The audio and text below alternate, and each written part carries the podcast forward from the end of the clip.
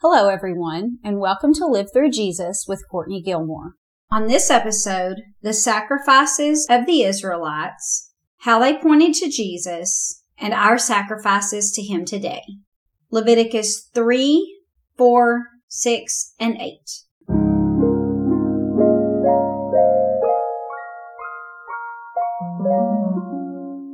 Now, just as a quick side note, I'll be reading all the scripture references for you, so you're free to just sit back, listen, and absorb, or you can grab your Bible and read along. Most of the time, I'll be reading from the New King James Version, but if I switch, I'll let you know. There's generally a blog post for each one of these lessons on my website, LiveThroughJesus.com, and all of the past studies are done in writing and available to purchase there for under $5. Since I'm writing as I go along, the current study may not be there quite yet, but it definitely will be available to purchase once all of the episodes for it are complete. I'll try to let you know, but you can also just check the website periodically, maybe each week when a new blog post comes out. If you'd like for me to email you whenever a new blog post or a new study comes out, then email me at Courtney@livethroughjesus.com and I'll put you on the email list. Okay, so now that all that's out of the way, let's get started on this week's lesson.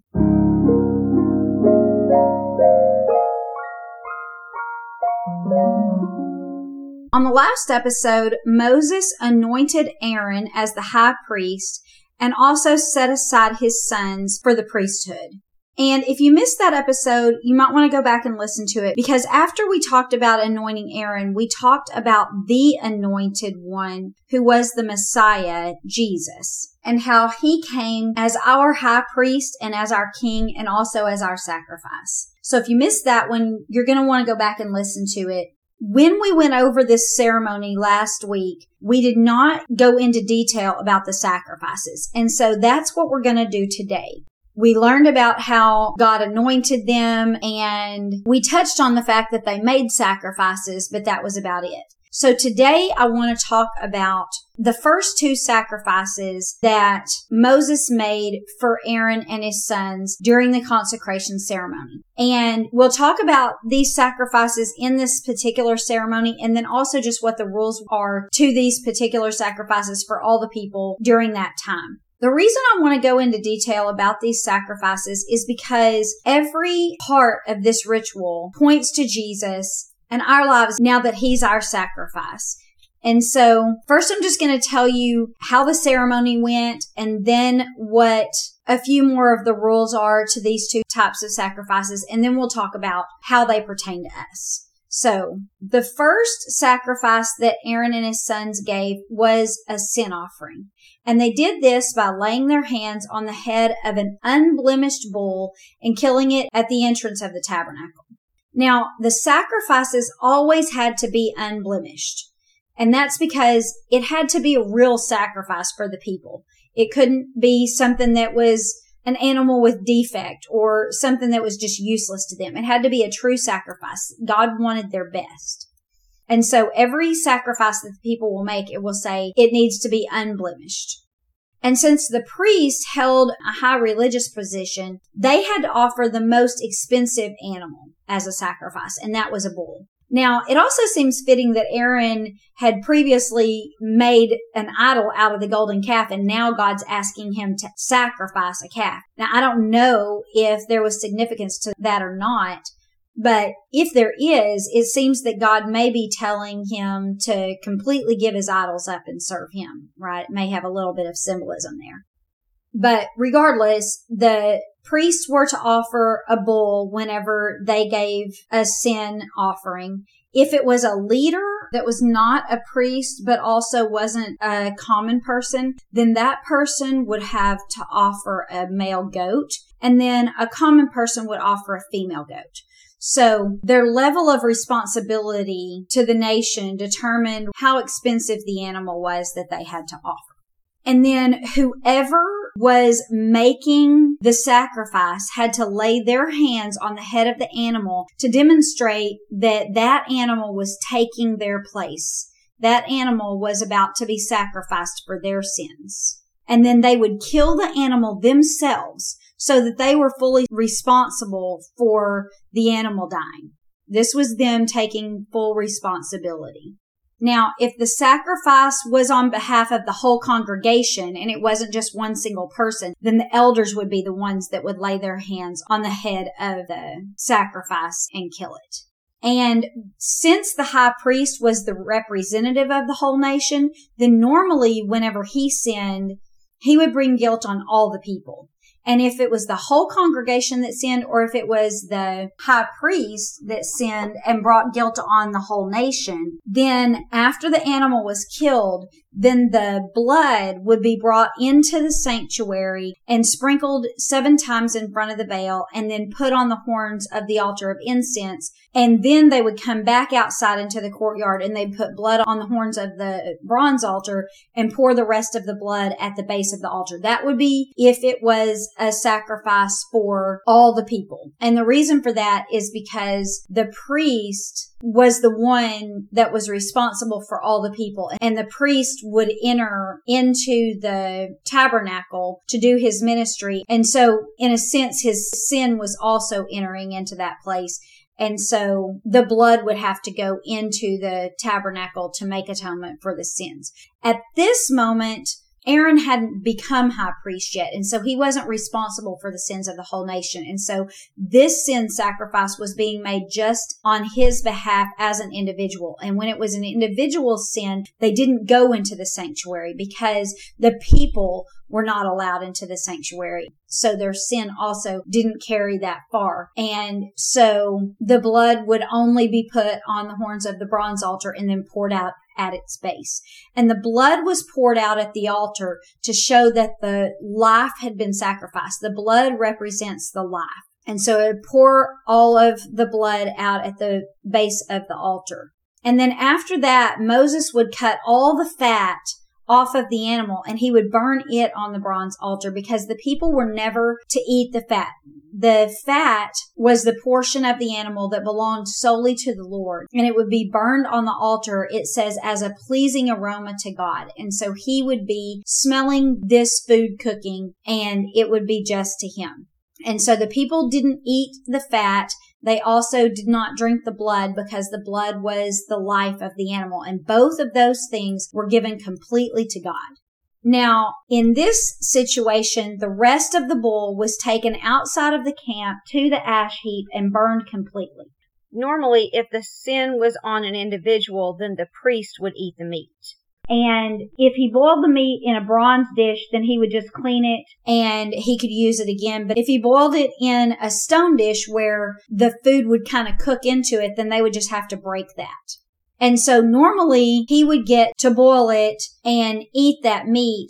But since this offering was given for his own sin, he couldn't benefit from it at all. It would be like us sacrificing a calf today and then getting to eat it. That's not really a sacrifice. That's for us. And so he doesn't get to eat this meat because it was sacrificed for his sin, and he doesn't get to keep any of the skin and do anything with it. All of the animal was burned. And since it was a sin offering, the sin would go outside of the camp and it would be burned outside the camp. Now, if any blood splashed on the priest's clothes, then they would wash the clothes in a holy place because this sacrifice is holy.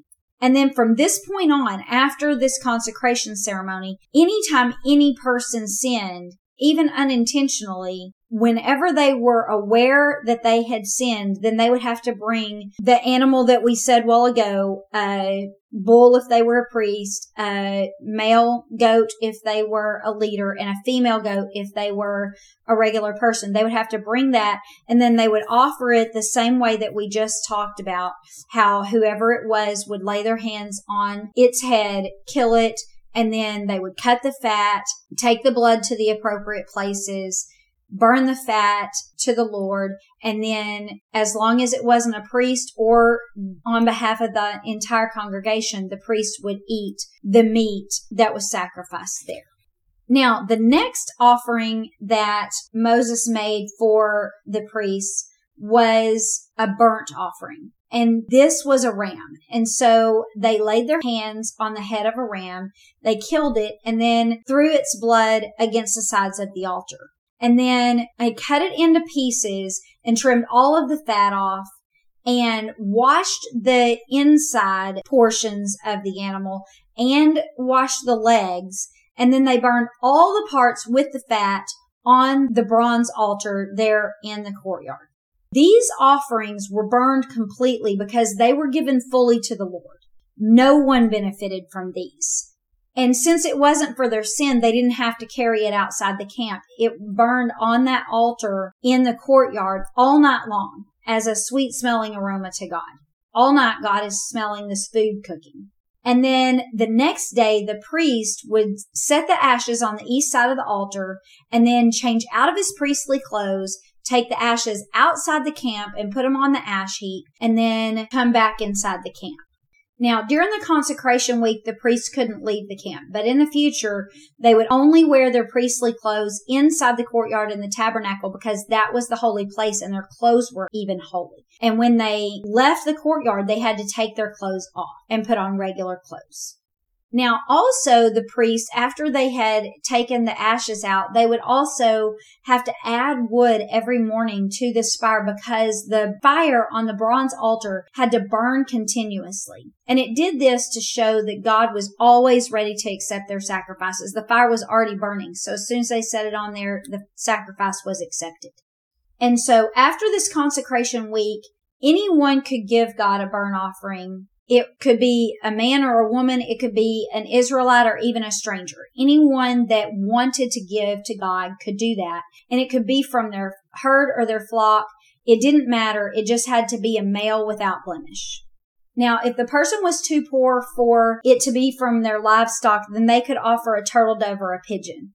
And all the animals were killed by the person that offered the sacrifice, like I told you before, except if it was a bird. And if it was a bird, the priest did it himself. And then God told him the exact way to do it. He had to wring its head off and burn it in the altar, and then drain its blood on the side of the altar, remove the crop and all the contents, and put those where the ashes are, and then tear it open by its wings, making sure not to sever it completely, and then burn that bird there on the altar as a burnt offering to the Lord. So that one was done a little bit differently.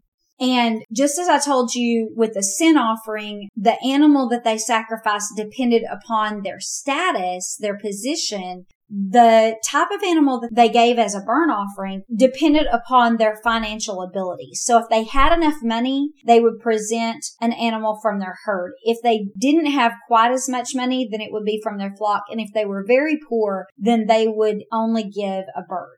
Now, what does all this have to do with us, right? This is a lot of ritual, seems like a lot of rules. And why do we want to learn about those things? What does that have to do with us? That's really what we need to know. Other than the fact that we read this and just think, wow, I'm so glad we don't have to do this anymore, right? There's still more implication. The first thing that I want us to think about is how the people gave as much as they could afford, and they never benefited from what they gave. It was a true sacrifice. It should be like that for us too. We need to offer true sacrifices to God as much as we can. And so I want to read you what it says in Psalm 54:6, just talks about the attitude here that we should have in giving sacrifices to God. It says, I will freely sacrifice to you. I will praise your name, O God, for it is good. So we should give our sacrifices freely to God.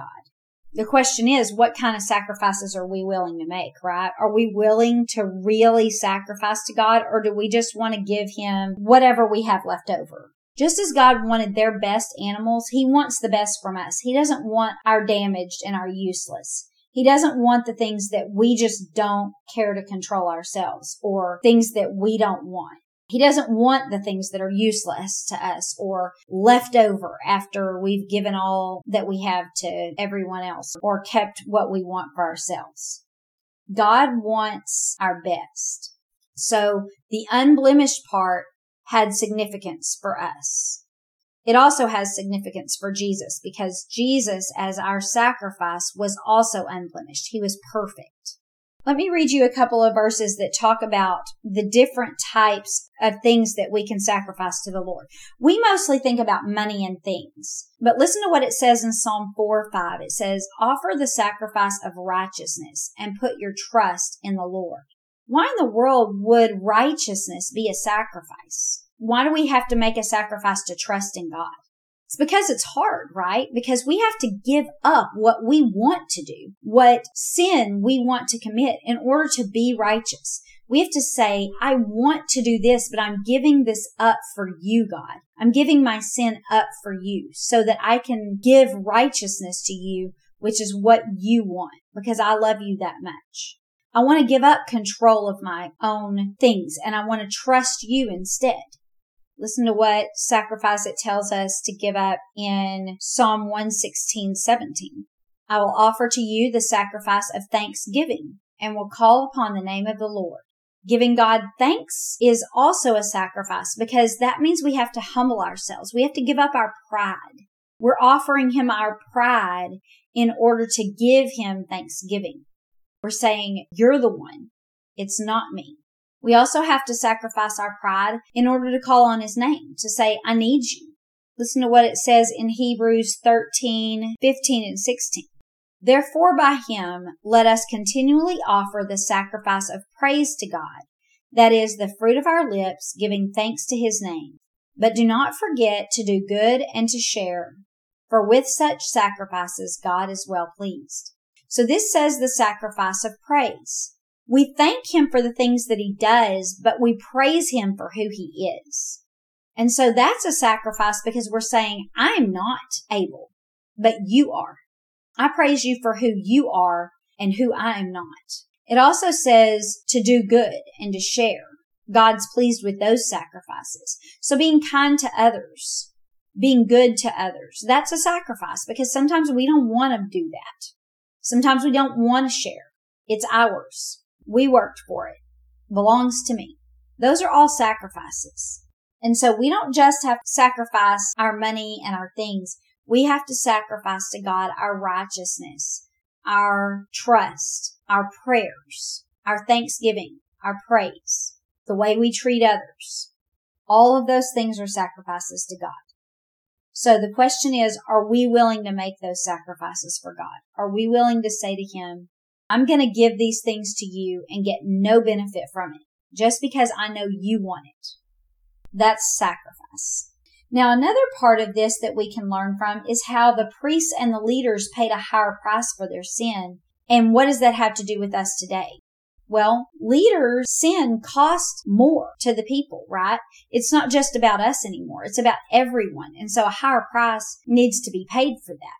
You're not just given a sacrifice for yourself anymore. You're given a sacrifice for the sins that you've committed against God and of yourself and what effects those have on others. Leaders are held to a higher standard. The consequences of their sin is weightier. So I have a couple of verses that I want to read to you about that. The first one is James 3:1, and it says, My brothers, let not many of you become teachers, knowing that we shall receive a stricter judgment.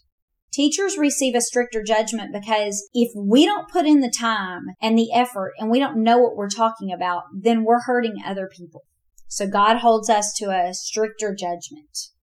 Listen to what James also says in 4:17. Therefore, to him who knows to do good and doesn't do it, to him it's sin. Leaders are supposed to know better. They're supposed to be held to a higher standard. And then this last one on this subject is Luke 12:47-48. It says, The servant who knew his master's will and didn't prepare himself or do according to his master's will shall be beaten with many stripes. But he who doesn't know yet committed things deserving of stripes, he shall be beaten with few. So that's talking about the consequences for someone that knows better and then the one that didn't know any better. The person that doesn't know better has a lesser consequence than the person that does. But then listen to this part. It says, For everyone to whom much is given, from him much will be required, and to whom much has been committed, of him they will ask more.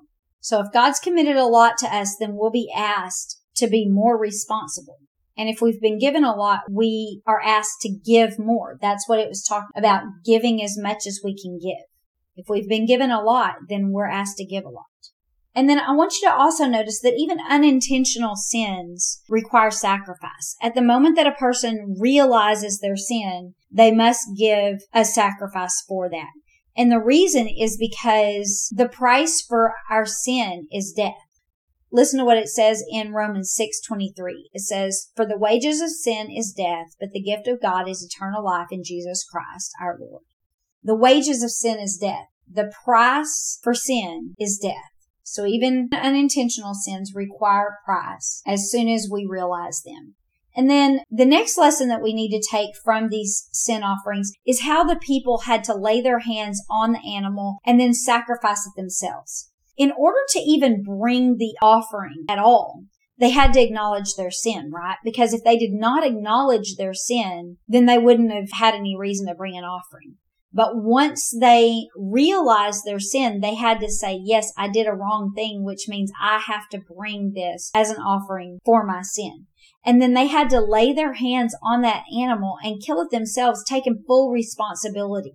They couldn't send it with someone else. They couldn't say, oh, you go make the sacrifice for me. Here, I'll give you the animal, but I don't want to own up to it enough to stand there before the priest and kill this animal myself. That's the way it is for us too. We have to confess our sins and take responsibility for them. Nobody else can do that for us. Listen to what it says in Psalm 51:17. The sacrifices of God are a broken spirit, a broken and a contrite heart. These, O God, you will not despise. So God's saying it's a sacrifice to go to him and say we messed up, but that's the sacrifice he really wants. That's what they were doing by bringing the animal. They were coming to him with a broken spirit, saying, I've messed up and here's the price for it. And now we don't give the animals. We just go to God and sacrifice our pride and say, Lord, I messed up. I'm so sorry. Listen also to what it says in Proverbs 28:13. He who covers his sins will not prosper, but whoever confesses and forsakes them will have mercy. So this is saying that once we realize our sin, if we try to cover it up, then we will not benefit from that. But if we confess our sin and turn away from it, then we'll have mercy. So that's the reason that God made the people bring their animals, admitting that they'd done wrong, and kill them themselves so that they were taking full responsibility. You see now how all of these pieces had significance? The last thing is how the altar was always burning. This was done to show that it was always ready to accept the sacrifices. And that was just pointing us to the fact that God is always ready to accept the sacrifice that Jesus made on our behalf. Jesus already made the sacrifice, and all we have to do is go to the Lord and present it. By confessing our sins, we're presenting the sacrifice of Jesus to God and saying, I acknowledge that I messed up, and I am placing my hands on the head of Jesus. I recognize that he died for me. It's sort of like that. And so I want to read to you Ephesians 5:2. It says, walk in love as Christ also has loved us and given himself for us, an offering and a sacrifice to God for a sweet smelling aroma. And so Jesus offered himself as a sacrifice. And this is the sweet smelling aroma that it was talking about in these sacrifices. Whenever the sacrifice is presented and God smells the meat cooking, right? So it was all pointing us to Jesus. The people giving everything they had, Jesus giving everything he had, the animal being unblemished, Jesus being unblemished, we ourselves giving our best to God, giving everything we can, the leaders being held to higher standards, sin requiring a sacrifice, us having to confess our sins before we can even present the sacrifice to the Lord, and accepting responsibility from them, turning away from them, and then God accepting the sacrifice on behalf of the person presenting it. So all of that was pointing to Jesus and showing us how we need to sacrifice today, since Jesus did become our sacrifice all those years ago. And so that's all we're going to talk about today, because the other sacrifices are going to take a little bit more time, and I don't want us to end up on a really long episode. And so what we're going to talk next week about the peace offerings and the grain offerings, and probably touch on a couple of others that the people will present later on, but definitely the ones that happened during the consecration week. And so it may seem like this is taking several weeks to finish, But we're really covering like 10 chapters in the Bible just with these three lessons. So I want us to understand them and understand what it is that the people went through back then and the entire ritual of it and how it pointed to Jesus and what it tells us to do now. And so I don't want to skip over this or just summarize it. So think this week about the sacrifice that Jesus made on your behalf, and then also what you're willing to give to him. Are you willing to give your best? Are you willing to give him the most that you can? Or do we just give God our leftovers, what we don't want, the things that don't hurt too bad? You know, are we willing to give him the sacrifice of righteousness and thanksgiving and prayer and praise and goodness towards others and give up all of the things that that requires, all of the sin that we really want to commit and all of the selfishness and the pride that we want to hold on to? Are we willing to give those things up for him? Laying those things down on the altar and instead saying, I'll give you what you want, God. Think on that this week. Ask the Lord to help you. Ask him to give you a heart that says, I willingly offer these sacrifices to you, Lord. Ask him to show you what it is you need to give to him, what it is that you can do to say, God, I love you, and I'm willing to give you whatever you ask of me.